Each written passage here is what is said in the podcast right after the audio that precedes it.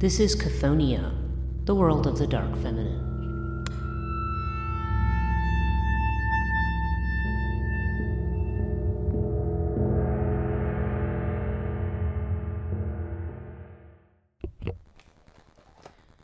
Hello and welcome to Chthoniya, the podcast dealing with the dark feminine.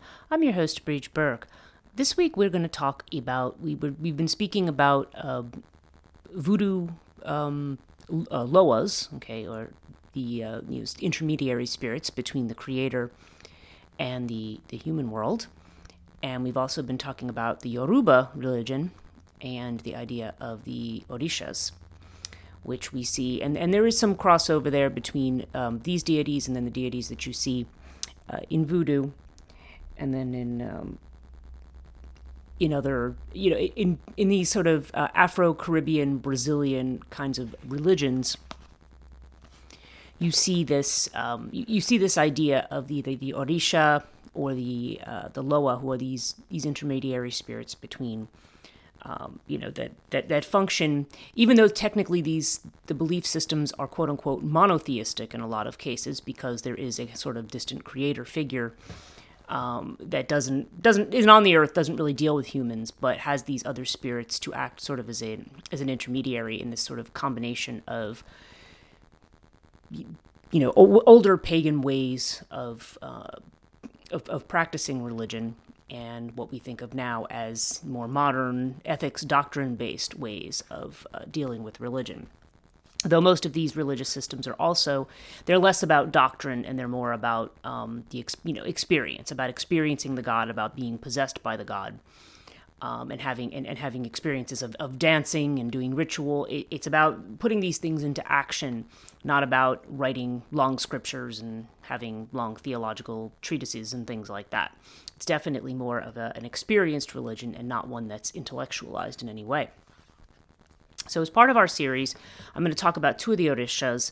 Uh, this week, we're going to talk about, uh, next week, I'm going to talk about uh, Erzuli. This week, we're going to talk about Oya.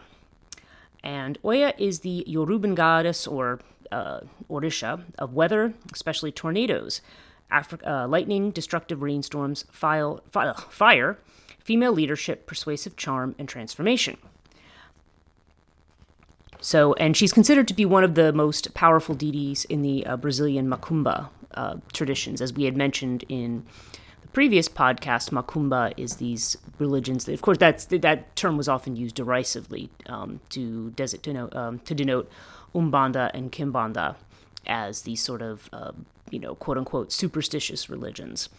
Um, but nonetheless, these uh, you know, uh, you know, you know, um, Umbanda tends to not identify as Macumba, although um, Kimbanda um, does nonetheless, we, we, we have the idea that this, you know, we're seeing the connections here between um, these religious systems and then the African uh, Yoruba beliefs and uh, how these deities uh, interact with each other and even um, how they may be related to each other or have some of the same attributes as uh, deities that we're going to see or um, loas that we see in the in the voodoo tradition. And I'm going to talk about that. Um, okay, with Oya, uh, she's somebody when uh, when women find themselves in these hard to resolve conflicts, she's the one to call on for protection. Her favorite color is that burgundy color that's associated with wine, and uh, she exhibits nine whirlwinds, as nine is her sacred number, and allegedly she has nine children. Now, in one version, she's all her children were stillborn, and that she was considered to be barren. However, in another version, all of those she is considered to be the goddess of the Niger River and so and also but in the Brazilian tradition of the Amazon River. And these nine children that she has in African tradition are supposed to be the tributaries of the Niger River, the nine nine different ones. Okay, her sacred animal is a, a water buffalo, um, and we'll talk about the sort of you know symbolism of that and where where we also see that to um, to appear in other places.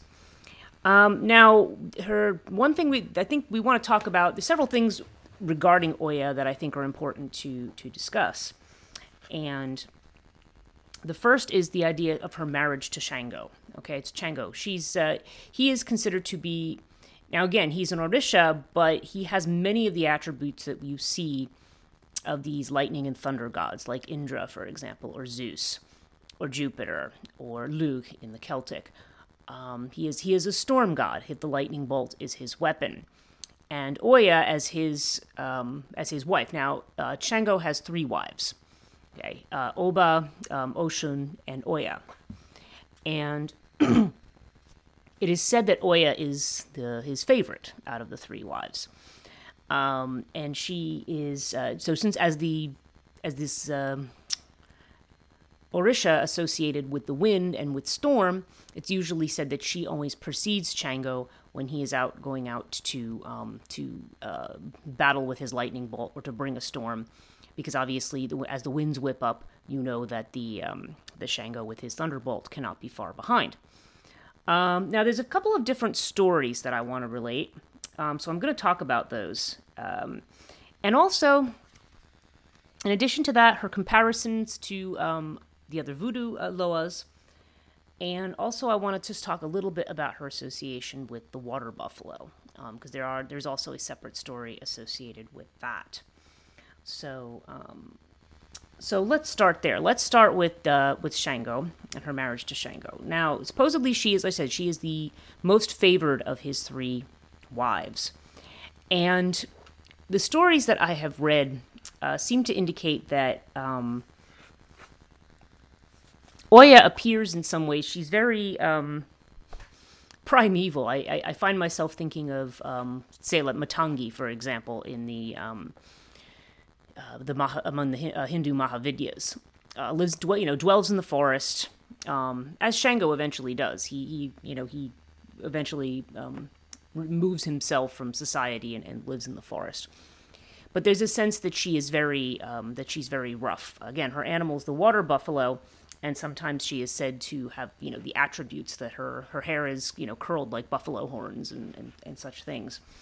And the story is uh, let me see if i have a, uh, copy of the story here. I want to um, to read it to you. Um, oh, before I go, uh, before I move on to that, I'm just going to mention that her um, some of her attributes are the sword and the machete and the fly whisk. Okay, the machete is used as a symbol um, of cutting down dead wood. So she is a goddess who is associated with, um, or I should say an Orisha. I keep saying goddess, but she is associated with, um, you know, clearing away the dead, making um, making room, and she is also uh, considered to be kind of a psychopomp, a one who guides the new those who are newly dead to their next destination. And the fly whisk, of course, it's not hard to see where that association comes from. The fly whisk is a it's like on a like usually horsehair or something on a handle that one uses to literally to, to swat flies with, and sometimes people use it to fan themselves. But it looks like a big bunch of hair on the end of a of a stick. Um, so, be given her association with winds and, and with you know this this sort of um, violent wind energy, that's not um, not too hard to see what the associations might be there. Um, okay, yeah, she's the guardian of the realm between life and death. Um, and she is also she is not only the goddess of uh, spirit communication, funerals, and cemeteries, but also of clairvoyance, psychic abilities, intuition, and rebirth. Okay, and she is also associated with witchcraft. So we see all of this. She's both loved and feared for good reason. Unleashed Oya is the savage warrior, the protective mother, she whose power sweeps all injustice, deceit, and dishonesty from her path. She destroys villages if the need is true enough. For while she understands everything, she will only accept, act upon, and speak the truth, even when it's hard to bear. Wow. Okay. She's um, that is an attribute that I've not really gotten into of these um, dark goddesses is that they always deal well with clarity. When we talk about clarity, what we mean is seeing things for what they really are, uh, and it is a truth. And some and truth is often, especially now for some reason, truth is something that's very hard for people to accept. Um, there's a lot of people who seem to feel today the truth is quote unquote your opinion, but um, that may only be true in some senses. In the sense of, for example. Um, what system symbols or tales might work for you um, in terms of religion, in terms of um, mythical things that you might believe. Um, but unfortunately, there's been a tendency to try to extend this to uh, to things that are factual as well. You know, you know, it's not you know, I say the sky is blue. Well, my, that's your opinion. I, my opinion, the sky is not blue. Well, you know, um, yeah, there's there's just certain things. Or two plus two is four. Well, maybe I don't want to believe two plus two is four. You know, that's your opinion. You should have an open mind. Mm-hmm. Yeah, yeah. You see where I'm going with that, but um, I don't want to digress too much into that. But my point is that um, oftentimes, you know, perhaps not at, uh, at that extreme of a level, but we do often deceive ourselves about things, and the Dark Mothers. Um, often, sometimes, sometimes very violently and savagely, will rip away any illusions that you have. Um, but as my ex mother in law used to say, it's good for you. You know, it's, it's, it's meant to be good for you. Um, and to, to bring you, put you in the right path because you may have been, you know, walking along blindly down, you know, in an avenue that you, that's not good for you. Okay, she's also the protectress of women, patron of feminine leadership. Okay, um, she's passionate, fearless, sensual, and independent. What sounds, again, here we go, very um, very much part of that um, list of qualities that we see in the Dark Mothers. Okay, so, um, okay, what I'm trying to find here is this uh, Shango story, um, which I know I have here. Okay. Okay. Um, okay, so here's one story of her and, and Shango that I have um, that I've read. Um, so um, she says supposedly that the two of them, Shango and Oya, were having a fight, and she charged at him with her mighty horns. But Shango appeased her by placing a big dish of akara, which are bean cakes, in front of her. Pleased by the offering of her favorite food, Oya made peace with Shango and gave him her two horns. When he was in need, he had only to beat these horns one against the other, and she would come to his aid. Now, the other story that I read, I don't want to read the whole thing. Um, I'm reading this is a book by Judith Gleason, Orisha, the Gods of Yorubaland. There's a story that's told, and I'm going to paraphrase it rather than read it the way she writes it, um, where uh, a woman goes to a marketplace and she has paid for a certain quantity of wine, and she drinks the wine down, but then she throws the glass at the, the you know, the the man who sold her the wine, and said, uh, "This has been watered down. You insult me," and so she left. And the man follows her. Now, as it turns out, the man is Shango and she is Oya. And she goes into the forest to change into her guise. Now, he refers to her as a beautiful antelope, and she says, you know, don't taunt me. Really, the implication is that she is putting on her um, her guise as a, as a buffalo.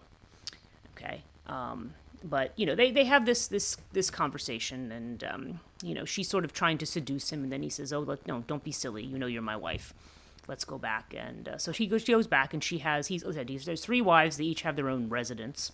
Okay. And Oya, when she comes back, the other two wives are none too pleased to see her because they find they feel that keeping Shango's attention is difficult enough, and now with uh, with her there, um, you know, there's you know there, this this incites a lot of jealousy. So um, Oshun finally uh, gets very um, she gets very mad, uh, and she goes to um, Oya and, and basically is basically picking on her for how she looks. You know, because she's very rough. You know, she doesn't. She, her hair's wild. You know, she doesn't. She doesn't do anything to beautify herself. Okay. She's very very natural. And so, Oshun says to her, "You know, what is it with you? Why why why does he pay attention to you? You don't do anything to." Um, you know, to beautify yourself. You don't do anything to, um, you know, you you know, you know, why why don't you do anything to be pleasing? Why does you know you you you know, another basically, you know, you look filthy and you look disgusting. Um, why you know why is he so attracted to you and not to us? And of course, Oya turns on her and says, well, she says, um, you know. Um, I'm the one who's uh, keeping the house. I'm the one that's watching after your children. Um, how exactly does she say it here? I have it in the thing. She says, I'm too busy taking care of things around here, your children included. You spend so much time bathing yourself and grooming your skin that run around covered with they run around covered with dust. Or would if I didn't see to them, their bottoms unclothed, their noses never failing sources of drivel. When it's time to nurse the twins, it is I who pace up and down soothing their cries. It's my feet the dogs lick while you are sitting somewhere in the shade letting a friend converse with your intricate scalp. So she basically says, you know, yes, I'm actually doing the work of a wife while you're just sitting around, you know, powdering your nose, basically, is kind of the idea. So, um, it's so it's so you know so so there's this idea so you get this idea that she is definitely more practical more earthy and she is not as interested in uh, being delicate or you know what we think of as delicately feminine. She, she definitely does not have those attributes. So the two of them get into this big argument and then uh, shango hears it and uh, he comes over and she you know uh, basically Oshun threatens to take her um, her skin her animal skin and to, to rip it into a million pieces so that she can be just like the rest of them as she said not special and she said to her, "Well, you know, go ahead and rip it apart. That's just merely a shadow. You know, you, you can't you, you can't conquer me." And Shango then comes in and says, "Yes, but I can I can tear up I could destroy both of you." So both women the women to both scatter, both back to their village, you know, their um their home villages when they're threatened by Shango. Um, and it's said that what Oya does is she goes to Eshu, whom we talked about as, um, you know, the husband of Pomba Gira. And Eshu, of course, is the trickster god. So she goes to him, and then when um, Shango pursues her and throws his uh, thunderbolt, uh, Eshu catches it, throws it back at him, and hits him right in the forehead. So this is the first time Shango's been defeated, and he decides probably not a good idea to get on the bad side of Eshu. So he makes peace with him, and Oya, of course, returns home and ends up becoming his favorite wife. Um, when the other um, when Oshun finally does return home, you know, as they say, she's laden down with brass ornaments. Um, he see they see that Osha Oya is now his his favorite. So um, yeah, so there's this. Uh, she she is definitely, um, she's definitely very powerful in her own right. She is very practical. She is, you know, she's she's action oriented. Okay, she's very, you know, she's like the um, what you would think of as the Princess of Discs or the Queen of Pentacles in in the tarot. She's got this um, this practical quality. As she said, she's the one taking care of the children. She's the one who's actually doing the work of nurturing, not just walking around like looking at herself in a mirror. So, uh, so she's she's rather critical of that and of the and of the women who criticize her because she doesn't walk around and do those things. Um, now, there is another story um, that I'm going to talk about uh, about another marriage of Oya, um, but I want to I want to save that for, for the moment. I'm gonna first. Next thing I want to talk about is the comparison to the goddess Briege. Okay, now obviously Maman Brigitte was the first um, uh, uh, voodoo uh, Loa that we had spoken about uh, at the beginning of the year, and uh, Maman Brigitte, of course, as we have said, is based on Saint Bridget or Saint Briege, and also the Celtic goddess Briege as well. Um, and it is said that Oya is also associated with Briege and in particular, she's associated with um, with a particular saint, um, Virgin Mary as Our Lady of La Candelaria. Okay, and I want to tell you just very briefly about the attributes of the Virgin of Candelaria. Um, she is uh, okay. She is the ver- version of the Virgin Mary who is honored in the Canary Islands. Okay, and she is depicted as a black Madonna um, which isn't again we we did a pod I did a podcast with uh, Ellen Jones last year on um, Black Madonnas as we see them in Europe, but this is a Black Madonna that we see um, in the islands. And uh, so, you know, you can go back and listen to that podcast to talk about uh, Black Madonna um, as the as representing again this very um, ancient, earthy kind of energy. Um, and she is, and of course, the Virgin of uh, Candelaria is worshipped on February 2nd. Well, I shouldn't say worshipped, but she's her feast day is February 2nd, St. Bridget's Day. Okay, it's the same thing. And um, she's uh, so again, her her appearance has to do with like a, a miraculous statue and so forth. And I'm not going to get into all of that because I don't think it's um, it's relevant here. But um, but here we have so again we have this deity who has all these attributes. Now, what makes her like Maman Brigitte is her connection in particular to the dead. Um, as it says here, Oya is an Orisha, a very fiery demeanor. Okay, there's your fire, all right? And has this far flung connection with Celtic Briege or Bridget, both in her voodoo counterpart, Maman Brigitte, and her association with um, Our Lady of Candelaria. Um, and yes, so she is. Uh, and, and that that what what it notes is that she is a guardian of graveyards. Okay, so Oya also guards the dead, and she also, as I had mentioned, brings the um, those who are newly dead. She aids them in their journey, and we, as we can see from the story, that she is someone who has, um, in spite of her perhaps what you might think of as a rough exterior, she's actually quite motherly and quite protective. Um, so and she will um, and she will quarrel and raise her voice, and she will not take being insulted or put down or anything. Um, and she will even challenge her own husband. Um, you know, she will. You know, there's not a. Um, you know, she she definitely has has those quality those very forthright qualities that we might associate also in in tarot and in things like that with the fiery fire element. Okay. Um, there's that intensity there's that that that movement there's the violence of movement okay? So she's air and fire really. And um, air fire well and, and earth. I mean we see that we see that as well. And water because of her connection to the rivers. So in a way she is sort of this um, this this very very um, sort of primordial elemental deity that that um, fits into all of these different categories um, and, and it's interesting that a goddess of, or a, a Orisha of having to do with the waters, um, actually ends up having this kind of association with fire.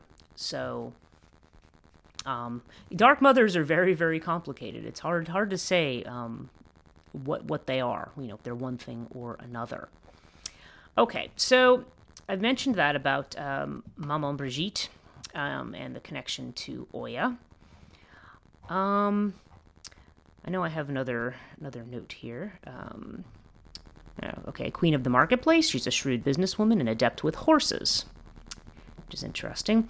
As the wind, she's the first breath and the last, the one who carries spirits of the dead to the other world, and that's why she's associated with cemeteries. Okay, so this is another version of that. I'm just going through my notes here.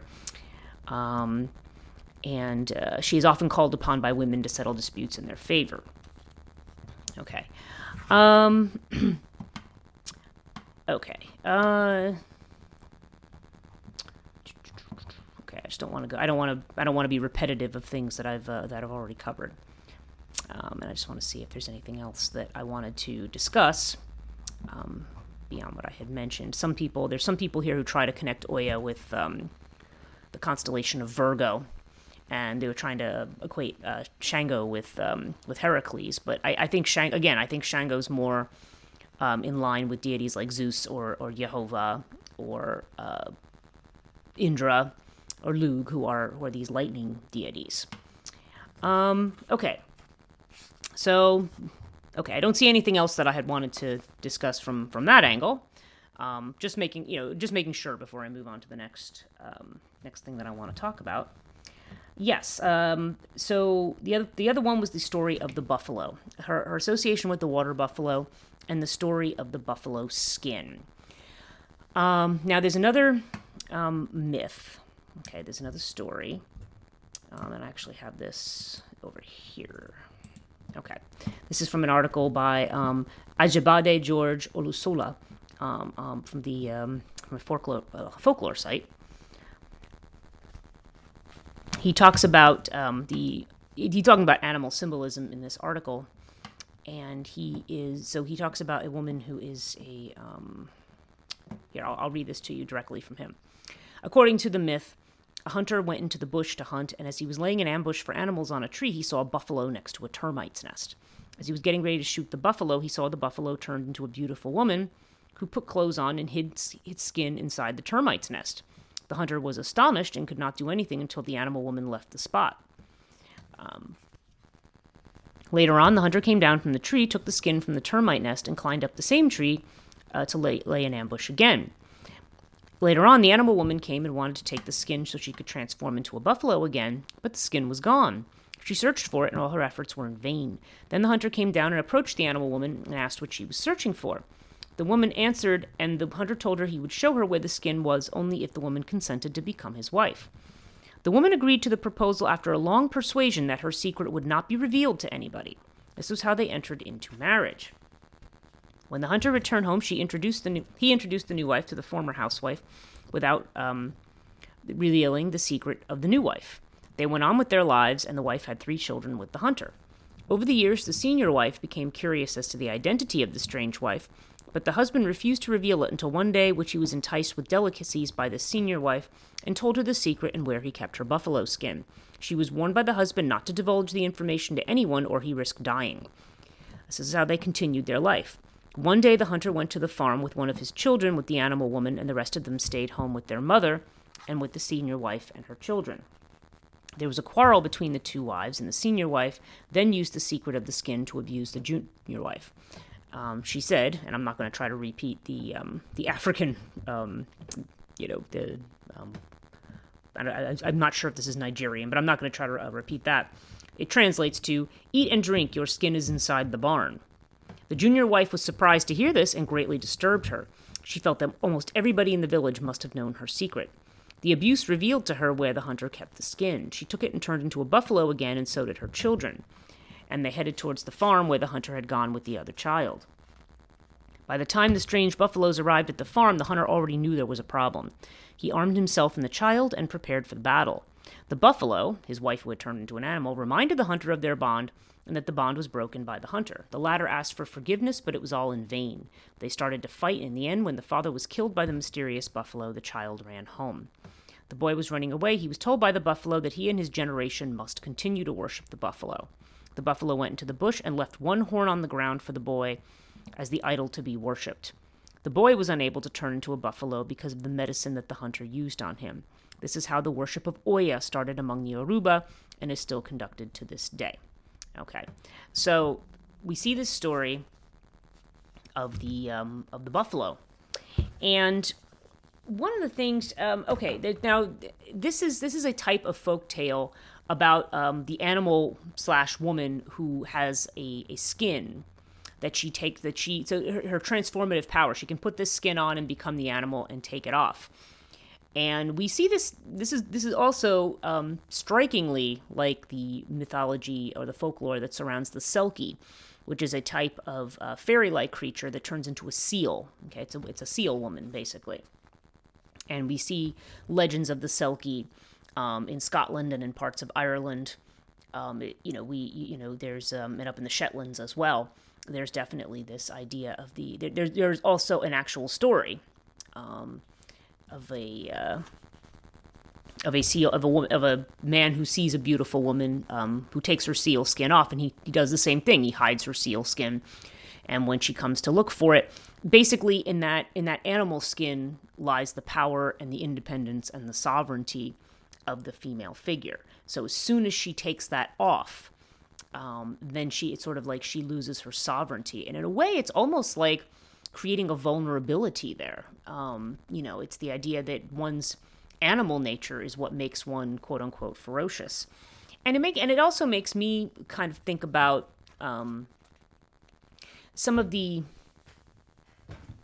again when we talk about the the dark feminine and we talk about the qualities of the dark feminine we often we often have a lot of animal comparisons. For example, like the idea of the mother bear who protects their children. Um, there's this idea of the um, monstrous female um, who might be represented as a dragon or a serpent, for instance. Um, now, and of course, a buffalo is also an extremely powerful and dangerous animal, uh, especially if it charges at you. And uh, so the idea is that this is this animal essence is the essence of the feminine um, power. Okay, that it's this this this primal. Um, and of course, when you talk about the animals, we're talking about the powers of nature. We're talking about the powers of the earth. Okay, so I find that to be um, now when I look read this story and I think about that, and then I think about the Selkie story, I find myself saying, okay, well, it kind of makes sense in a doctrine laden, ethics laden religion that is also humanistic and raises human beings up by virtue of their reason and their rationality. Okay, so I'm reasonable and I'm rational. Um, and this sets me above the animals, like that your animal nature is your lower nature. So the fact that you see these very powerful women with these very strong and ferocious animalistic associations, there's this idea that it's the animalistic quality that needs to be tamed. And I feel like that kind of could be, it's almost another piece of the puzzle as to why people are so frightened of the feminine, because it, again, it represents this, this terrifying energy, this very ferocious energy um, of the animal. Although, as you see in these stories, the animals are not without their intelligence you know, it's not like, oh, the humans are intelligent and the animals are just, you know, mindless. Um, you, see that they also have a spirit and an intelligence. But in Western religion, religious thought, that was only sort of derided as quote unquote animism. And uh, oh, yeah, they believed all the, the um, animals and the trees had, um, had spirits in them. Ha ha, isn't that silly? Well, you know. It, but it, it also is that part of that justification that you see um, in biblical thinking that uh, quote unquote you know God quote unquote set man over the you know over creation, and it's a, it's a stance that science adopts as well which is why I say that in that respect, science and religion are both two sides of the same coin. They follow the same myth that our technology and our rationality and our reason are what is going to, um, you know, uh, um, you know, make us. We're going to outsmart the world. We're going to dominate it, and um, and you know, by by associate, you know, by these kinds of associations, with these powers of women that make women very independent and sovereign, if they're consi- if they're kind of viewed in this uh, sort of animalistic way, there's this idea of yes, you take away her animal skin, you take away her animal nature, and now she becomes a docile wife. Hmm, something very interesting to think about. Um, but Oya, of course, in this one, she you know she ends up leaving this husband, and um, later on, you know how this connects in with the myth of Ch- of Shango um, is not really. Uh, the connection there is not particularly discussed, but we definitely see her here as a as a kind of buffalo deity.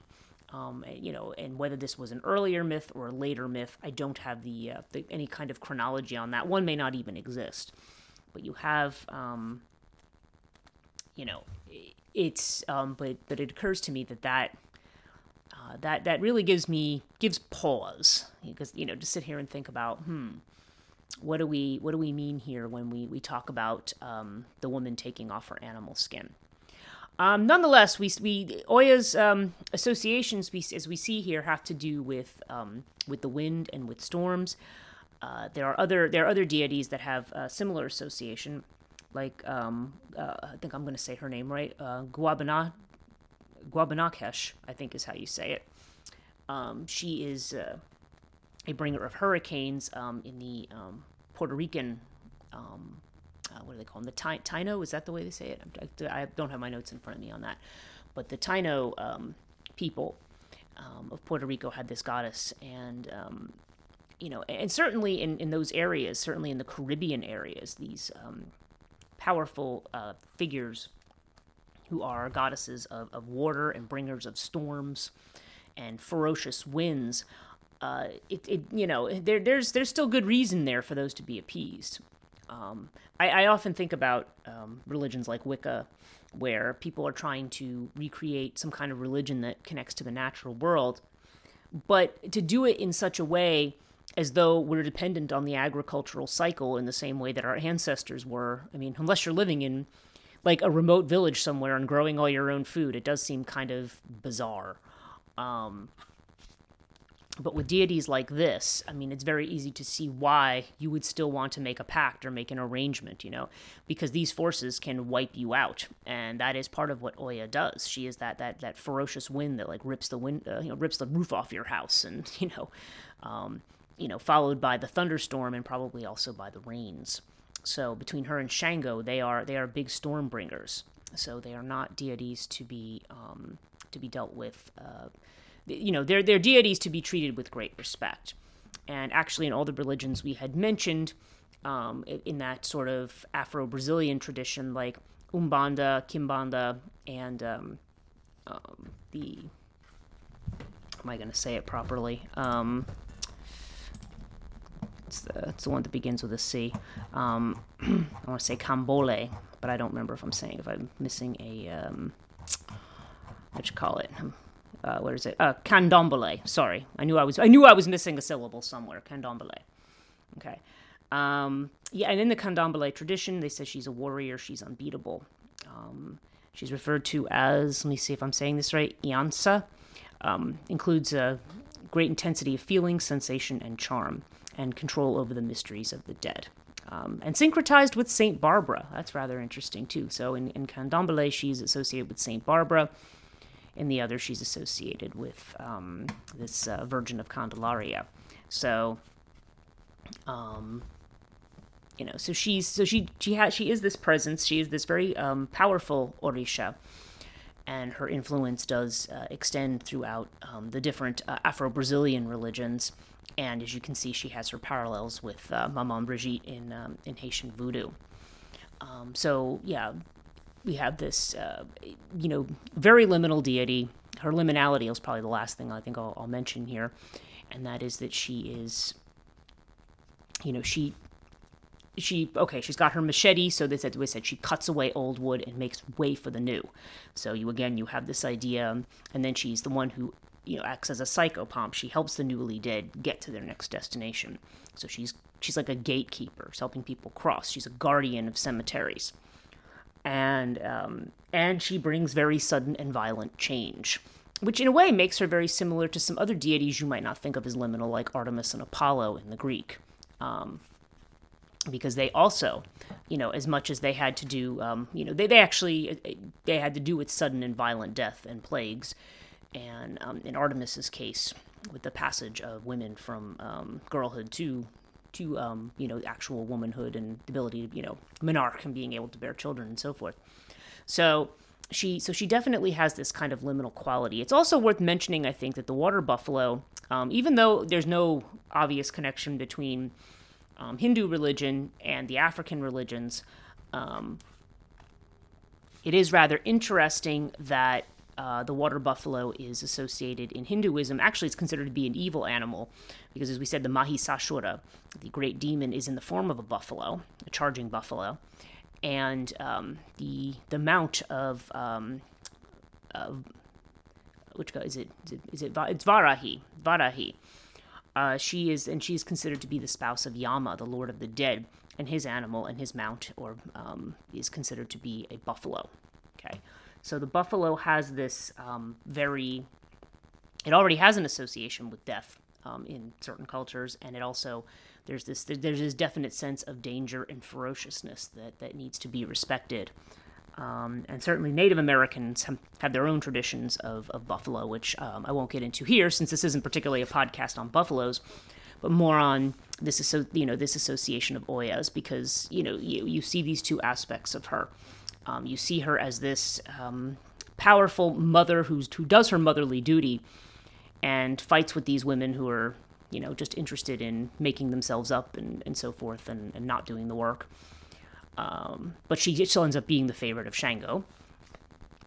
Uh, sexually as well, because there's that again, there's that that earthiness, that that sexiness that is not necessarily. I mean, there's I suppose there's an attractiveness associated with the the sort of waif-like, pretty, you know, women. I mean, obviously men are can be very attracted to that, but then there's this also this more earthy and more sensual deity that we see in Oya.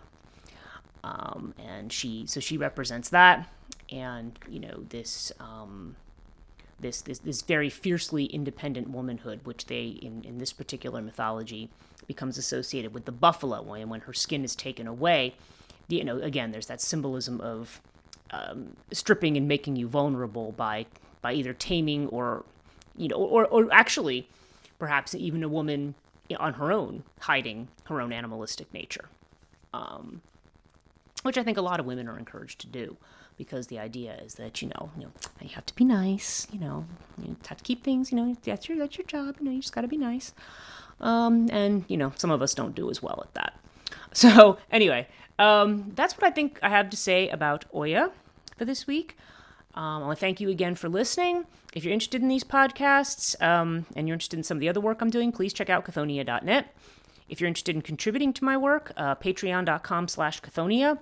Um, it's uh, there's I, I, occasionally get complaints about certain things, um, maybe the quality of certain things or uh, certain things that don't get edited certain ways and so forth. A lot of this is because I've I'm, I work I run this podcast on very limited equipment and very limited uh, funds, so you know, if uh, so, if one of your complaints is that you think some of these things should be better produced or should be better, um, well, you know, like I said, if I have more money to run it, then um, I can, you know, invest in that. But in the meantime, I'm, I'm do, still doing this as kind of a bare bones operation. So, um, you know, so you know, just saying that. But um, yeah, but there's Patreon.com/slash Chthonia. I want to thank the people who already contribute, and you know, and new contributors who I've um, had, you know towards the end of 2020 and perhaps the beginning of this year. And um, also, if you're interested in you know, in the very practical side of my work, uh, there's also liminalreiki.com where I work with people in transition on um, helping them kind of find their way in the dark, as it will, and, and working on rebalancing, which is why there's a focus on tarot, astrology, and Reiki. Um, those are at least are some of the tools that I use to help people. Um, you know, again, this is not about me curing anybody, but just about people helping people figure out, you know, where they're at and you know what their best way to stay centered before they know where to go next. Um, find me on social media, uh, Chthonia on YouTube, uh, Chthonia Podcast, uh, two words on Facebook, uh, one word on Instagram and Twitter. Um, and uh, like I said, sub- you know, subscribe. Um, you know, thank you for. The, I'm getting a ton of new subscribers on YouTube. It's it's. Um, I was like, wow. So I want to thank all of you very much for um, for investing and, and listening. And uh, with that, I think I will. That will be it for this week. Um, I hope you are all enduring the winter very well. You know, with the because this because this will be released probably late January, so hopefully, um, you know, everything we are. Hopefully, we're all moving towards um, positive change in terms of COVID and everything else. And with that, I will talk to you in the next episode.